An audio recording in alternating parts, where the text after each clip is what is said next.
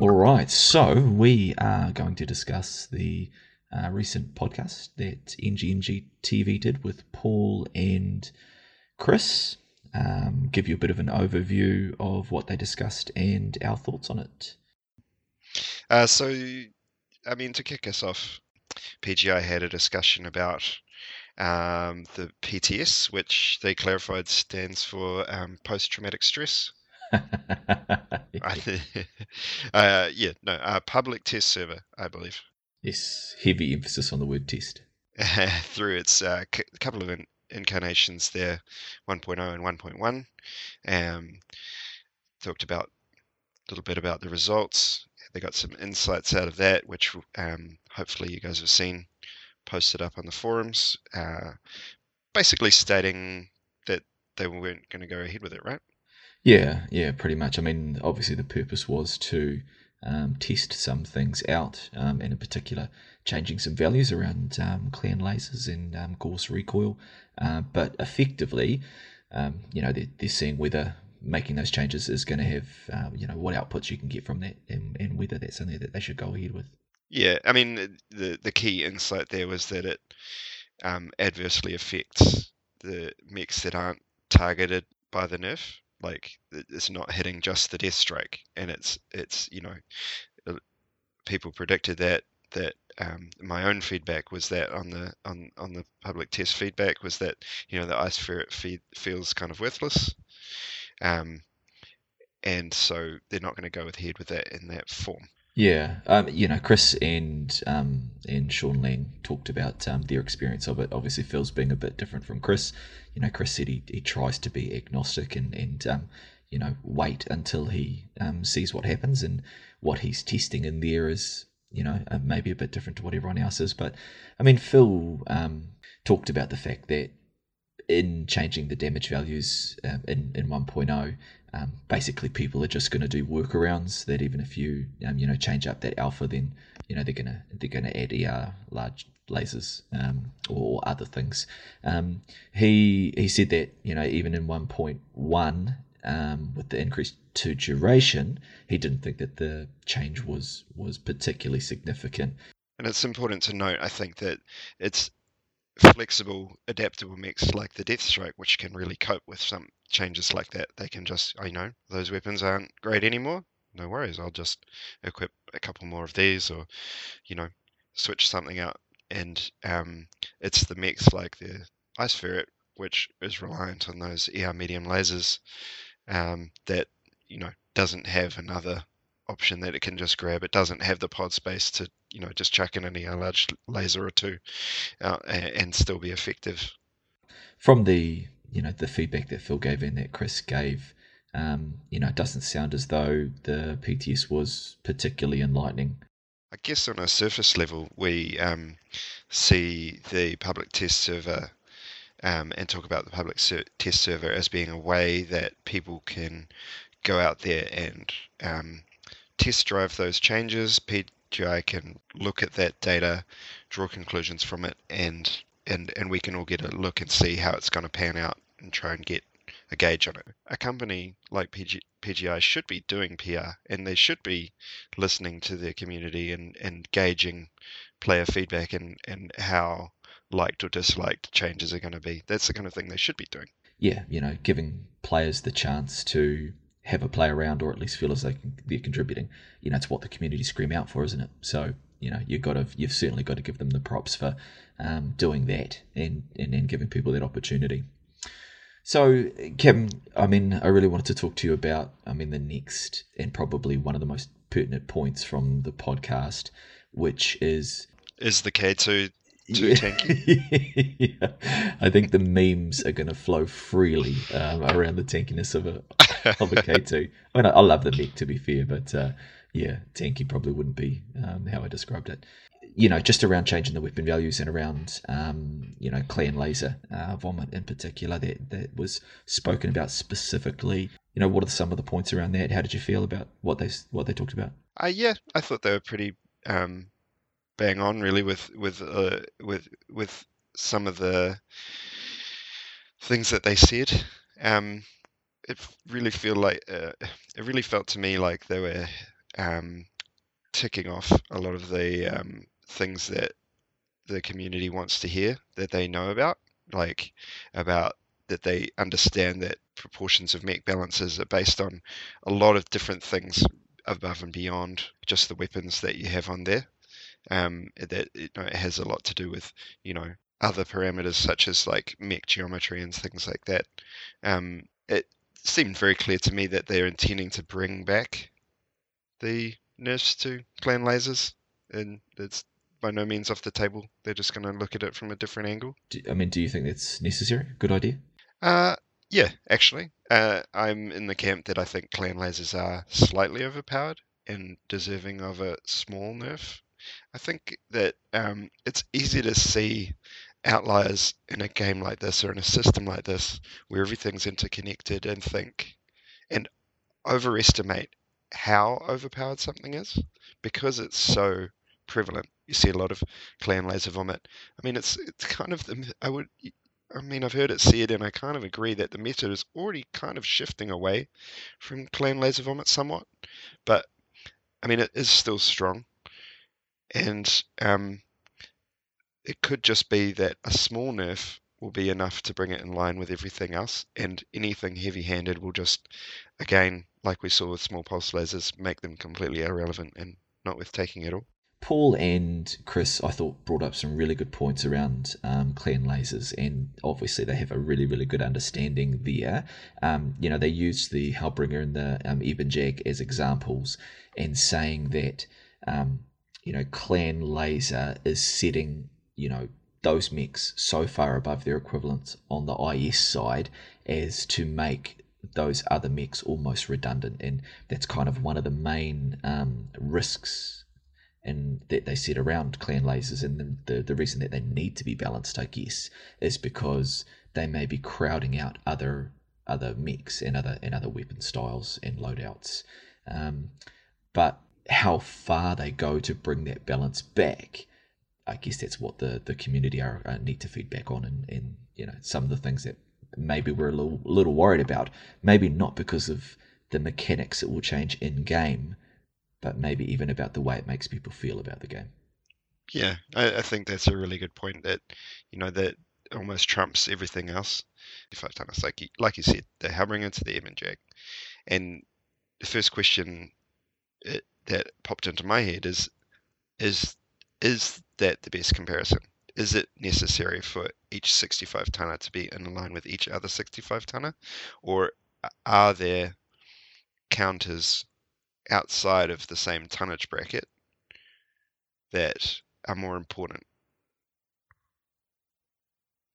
Okay, so I agree with that, but let me ask you this: Is there a because as we discussed last time in our last podcast, that balance is about uh, preventing a dominant meta, a dominant strategy emerging, and and um, either implementing counters to that, uh, Rox's paper, or bringing that back in line so that it's not just a button that you can go to to it's not a win button. Um, but should those mechs be equal and if they shouldn't what is the counter to clan lasers? What is the counter to a hellbringer? Yeah well i mean uh, getting in amongst them with a lighters or a couple of piranhas it's always a good way to counter anything. But uh, i mean it's undeniable that um, Hellbringer is a strong mech. I mean, getting being able to get in their face with anything that can DPS them down is is the obvious counter because once a once the Hellbringer is hot, it's pretty much useless once and something's in your face. You know, it, it's if if they manage to push you, you've already lost really. If you're fighting SRMs and yeah. you know AC20s and, and things like that, because you, you blow your wad and then you, you know the strategy is to hide until you cool down. Well, you can't hide if somebody's 100 meters away from you. On average, though, you know, are the clan lasers going to be better across all situations, and therefore they're going to be a more dominant strategy to adopt than you know those counters that we put in place? Yeah, for sure. Like I said, I think they are deserving of a slight nerf. How big or small that nerf is is um, the uh, uh, difficult job of PGI to to work out. Um, how far do you need to push that lever before the other things come up in comparison to it.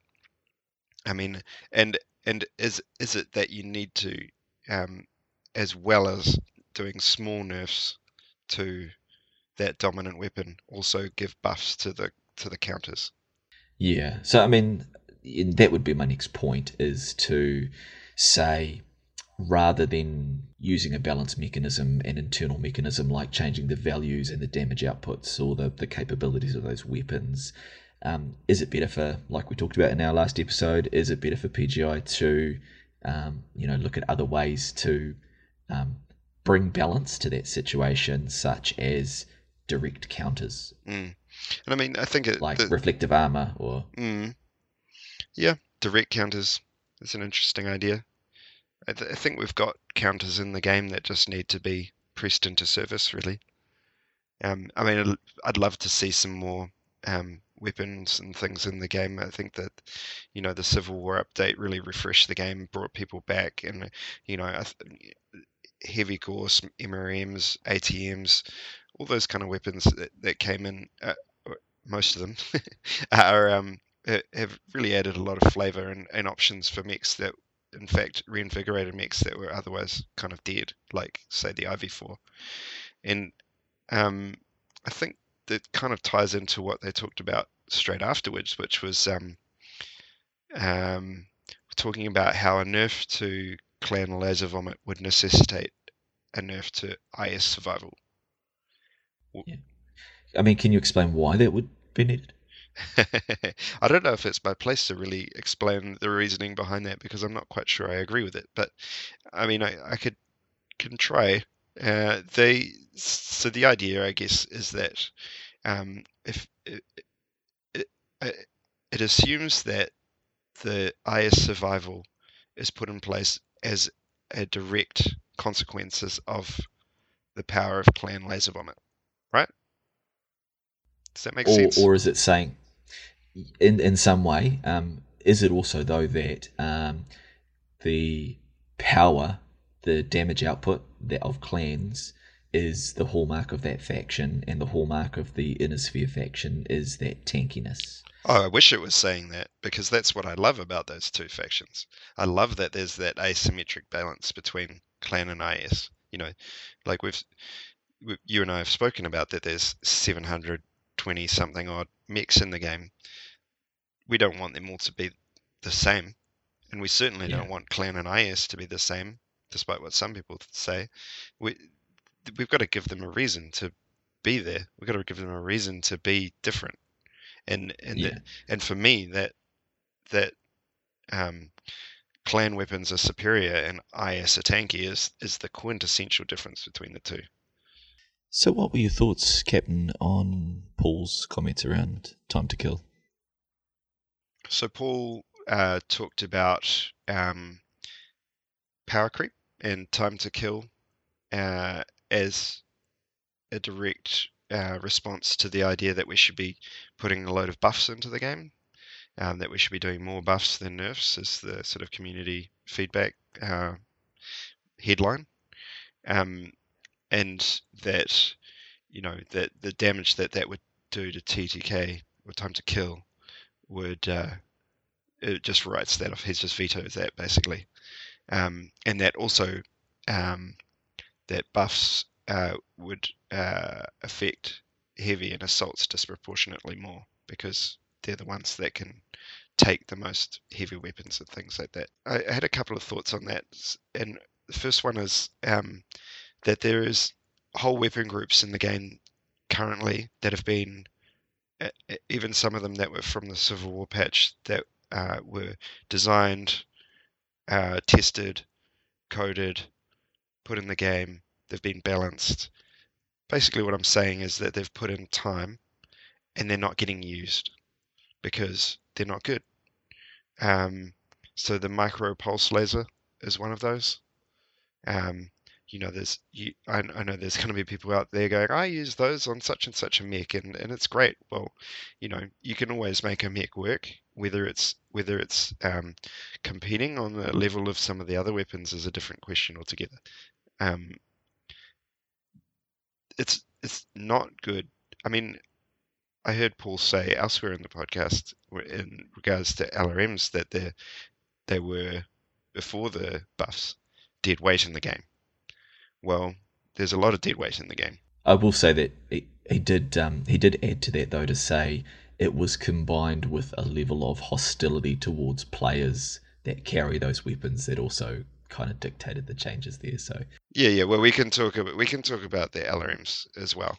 Um, but but the the key thing that I was pulling out of that was that we don't want stuff to be in the game. Nobody's using it because what's the point of that?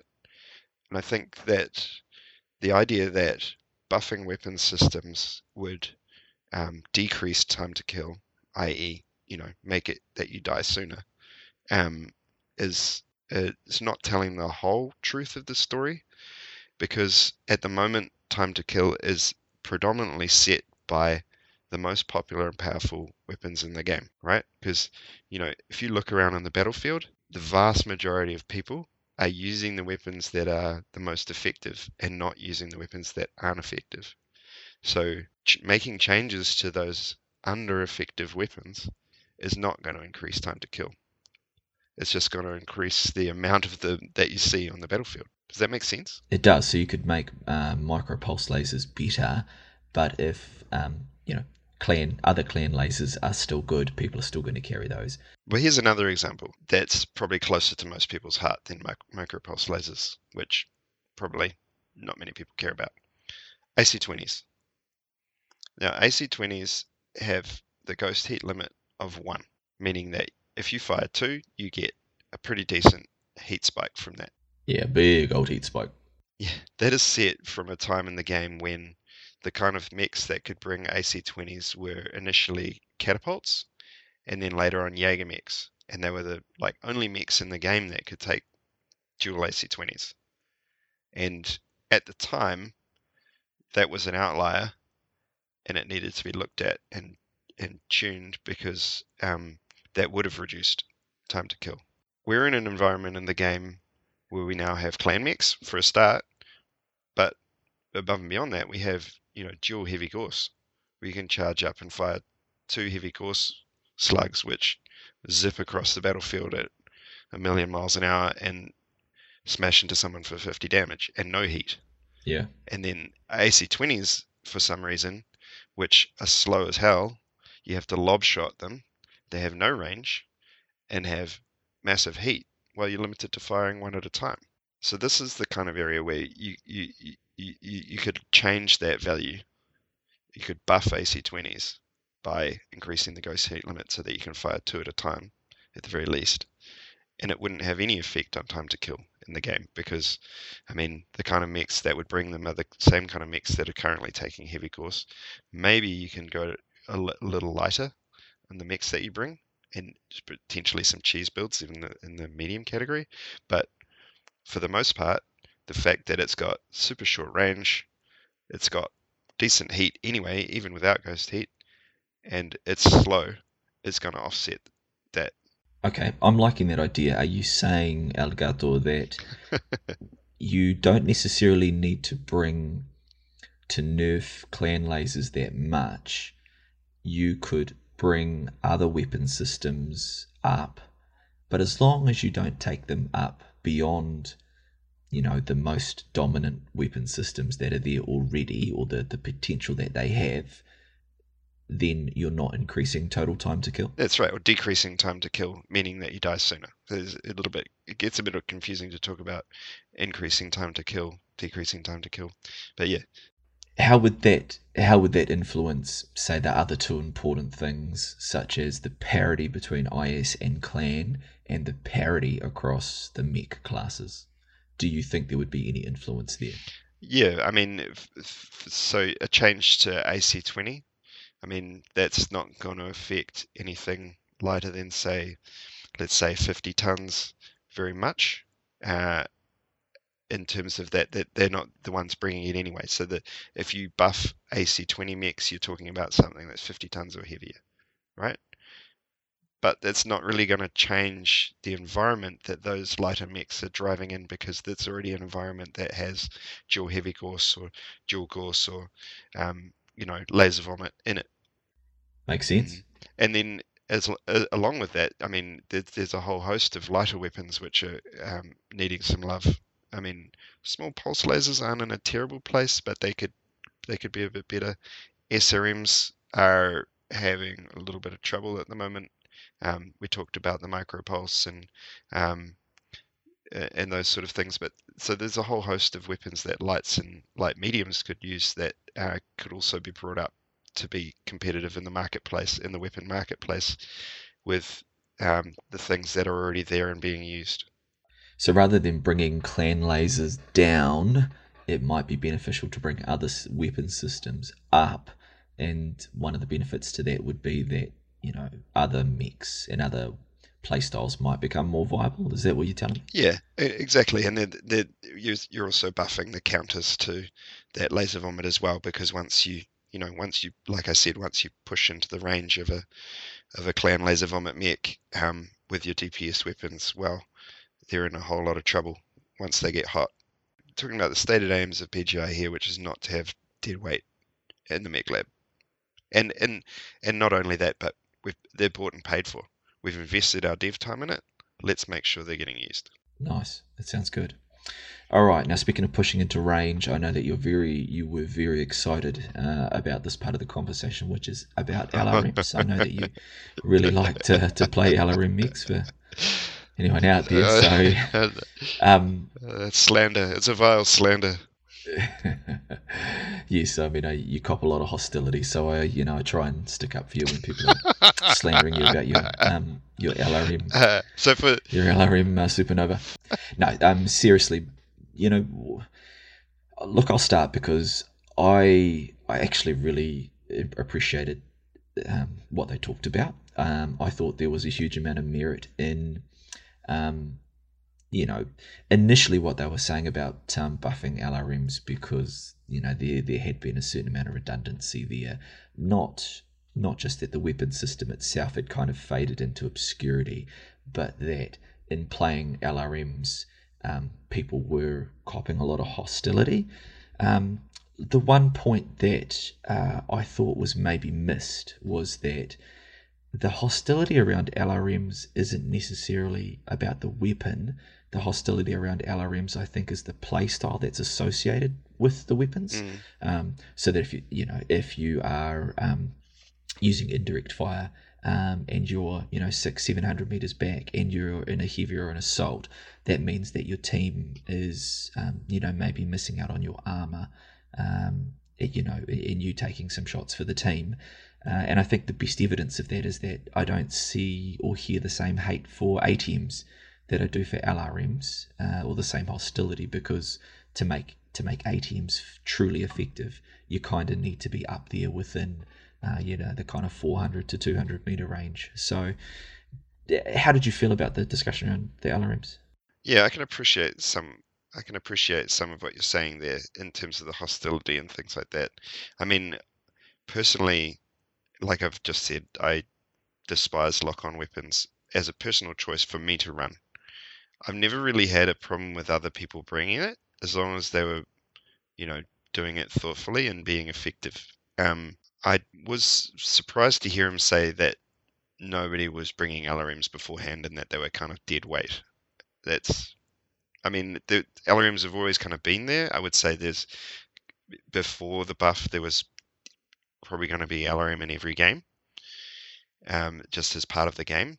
Maybe they're not uh, there as such a massive part of the um, sort of the marketplace in terms of what weapons are in each game. Like maybe there's a higher proportion of clan laser vomit or, or, or, or those other things that were talked about in the podcast, but they were there.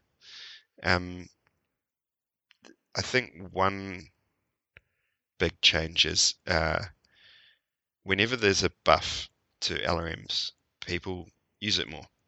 Whether or not it makes a huge difference, you're going to see them more prevalently on the battlefield um, because people are taking them out there to give it a go for a start initially, and then when they find them effective, and a, and especially when you know uh, half the teams out there with with LRMs, they are more effective um, on mass, and so that shifts the meta in itself. Just the fact, just the mere fact that they were buffed, whatever the buff is, shifts the meta because people take it out to try it, and then uh, en masse they're more effective, so people keep bringing it.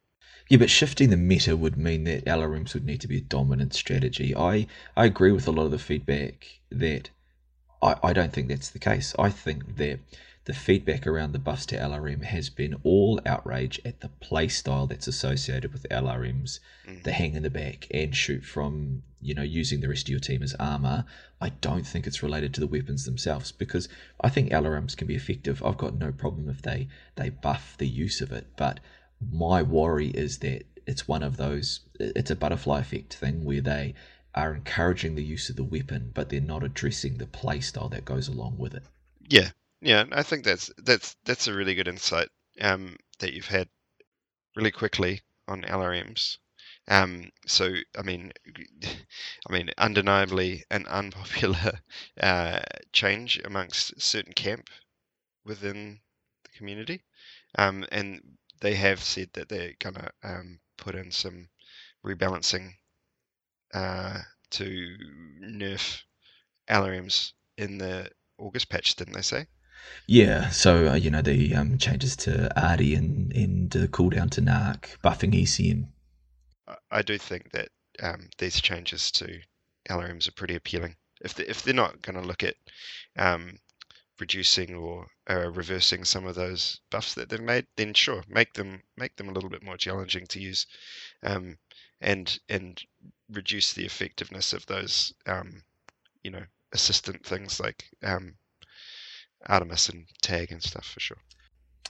Okay, so one of the last things that um, they covered in the podcast was Paul's discussion around the scope of balance, um, you know, alluding to that kind of butterfly effect that we've already mentioned. Uh, and he did bring up the example of the engine desync. What what were your thoughts around that? Mm-hmm. Yeah, I mean, uh, talking about roll back, rolling back the agility for some mechs, and um, the example they use with the Atlas, great do it, do it, do it. You know, tomorrow, do it in this August patch for sure. I, I, I do think that um, the engine desync again, um, like some of the other changes discussed, I think the engine desync was a good change because it was just straight. You know, if your mech can bring a big engine, it's better at moving around than other mechs. And I think I like the idea that mobility is set um, by values uh, per chassis or even per variant in some cases. Um, and moving some mechs back towards that pre-skill tree baseline uh, is is the kind of change that we're looking for when we're talking about buffing mobility and stuff like yeah. that. I think it it was kind of um, it was kind of ironic that they talked about um, you know the straight after the engine desync conversation, they talked about how um, if they do these uh, nerfs, uh, you know, obviously we're talking about clan laser vomit in, in this podcast, but you know, you could be talking about. Uh, I think they were they're expanding it to talk about any nerf that they may do in the future. Well, that can be countered by quirks for any mechs that are you know overly affected. For example, the ice ferret. Well, desync has been out for over a year now, and now they're talking about that some things are not in line. That now they're talking about, you know, some mechs got overly affected by that. And I think that is really the yardstick that you need to um, gauge community reactions to these kind of changes by is that uh, a lot of people are quite jaded and they expect that if there is a change put into the game, like a nerf, that any rebalancing done after the fact to to you know once it's obvious that that change um, killed small pulse lasers or killed the mobility on an atlas um, how long does it take to get that reactive patch to fix that? And it, it, it historically it just takes far too long. I mean, Paul and Chris did talk about the fact that uh, with the engine desync, if people invested in mobility, um, such as with the Atlas, then you um, get to mobility and agility figures that are bigger uh, or, or, or, better than um, what they were prior to engine desync. Uh, and you know they, they did talk about um, you know people maybe don't understand that some of those decisions or trade-offs are needed um, but but the counter to that is I did see some stuff um, posted already on the forums about you know needing it is a significant investment of your skill points to achieve those things um, and if an atlas if you know people will tend to default where they buff uh, you know they um, they skill up the strengths of a mech so if a mech has armor quirks then they're to you know look at survivability to buff that and by doing that it means that there's simply not enough um, left over to invest in those other trees. I mean, eh, you know, how do you feel about that? Do you think that players, you know, maybe sometimes ignore that there's going to be those trade offs?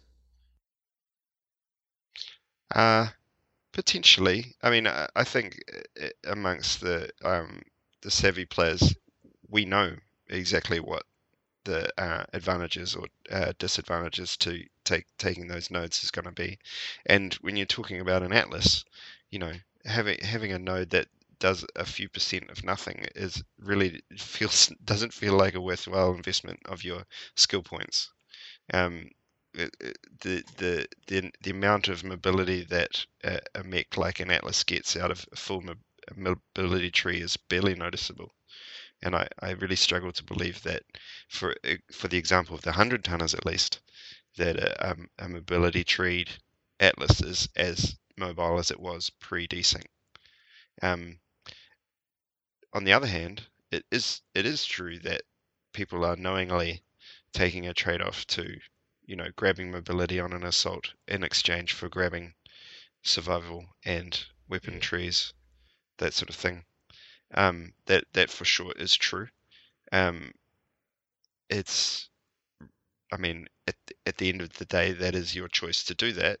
But on the other hand, it's probably the right choice to make as well. That you know, it, if you if you're in a big fat assault, um, mobility is not really what you're about anyway.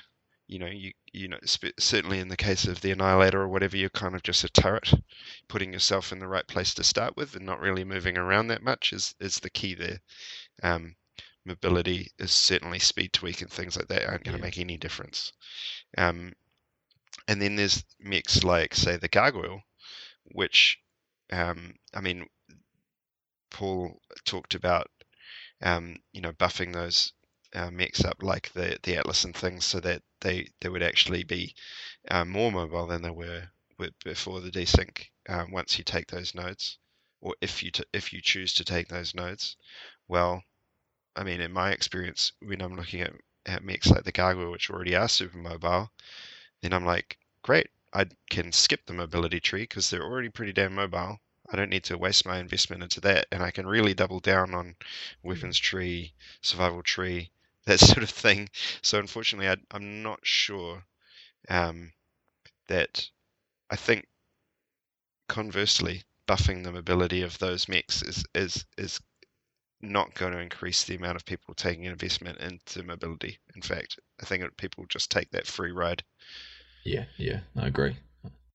I mean, there's more than one way to, to skin a cat, to use that phrase, and uh, uh, it, each their own with the skill tree. You know, even at the highest levels of play, I see a lot of different ways of looking at the skill tree, and and people believing that you know this is the obvious best way, and uh, it, that don't align with other highly skilled players.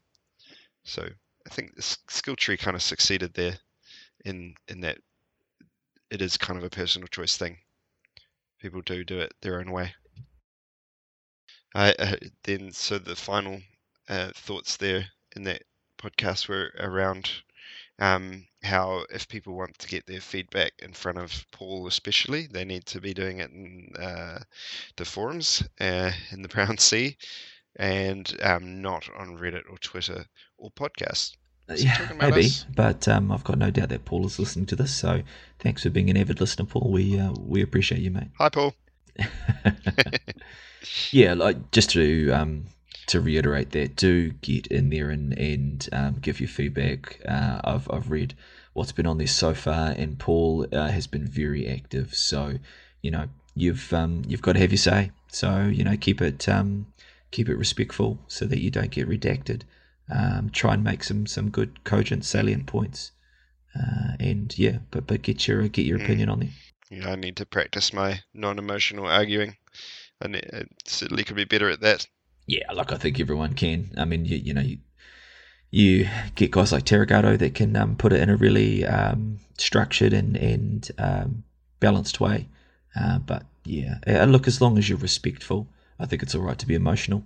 Um, but yeah, get, I mean, get on there and have your say is the is the message. So be sure to get your feedback into the forums, and of course, we are also very keen to hear your feedback uh, on this issue or on some of the things that we have discussed today. Uh, great to hear whether you disagree or agree uh, with me in particular. Um, but yeah, get uh, as much comments to us as you can. Uh, you can do that by tweeting at us at incomingp. Be sure to follow us on Twitter. Uh, you can post comments uh, on YouTube where we will post this, or of course uh, on the podcast platforms that this will feature. Uh, if you do want to give us an in depth conversation, then you can reach us at incomingmissilepodcast at gmail.com. I think we've covered it all. All right. Well, thanks for listening. We'll um, catch you with another episode not too far away. We're going to continue this discussion around balance. Uh, so we look forward to talking to you all then.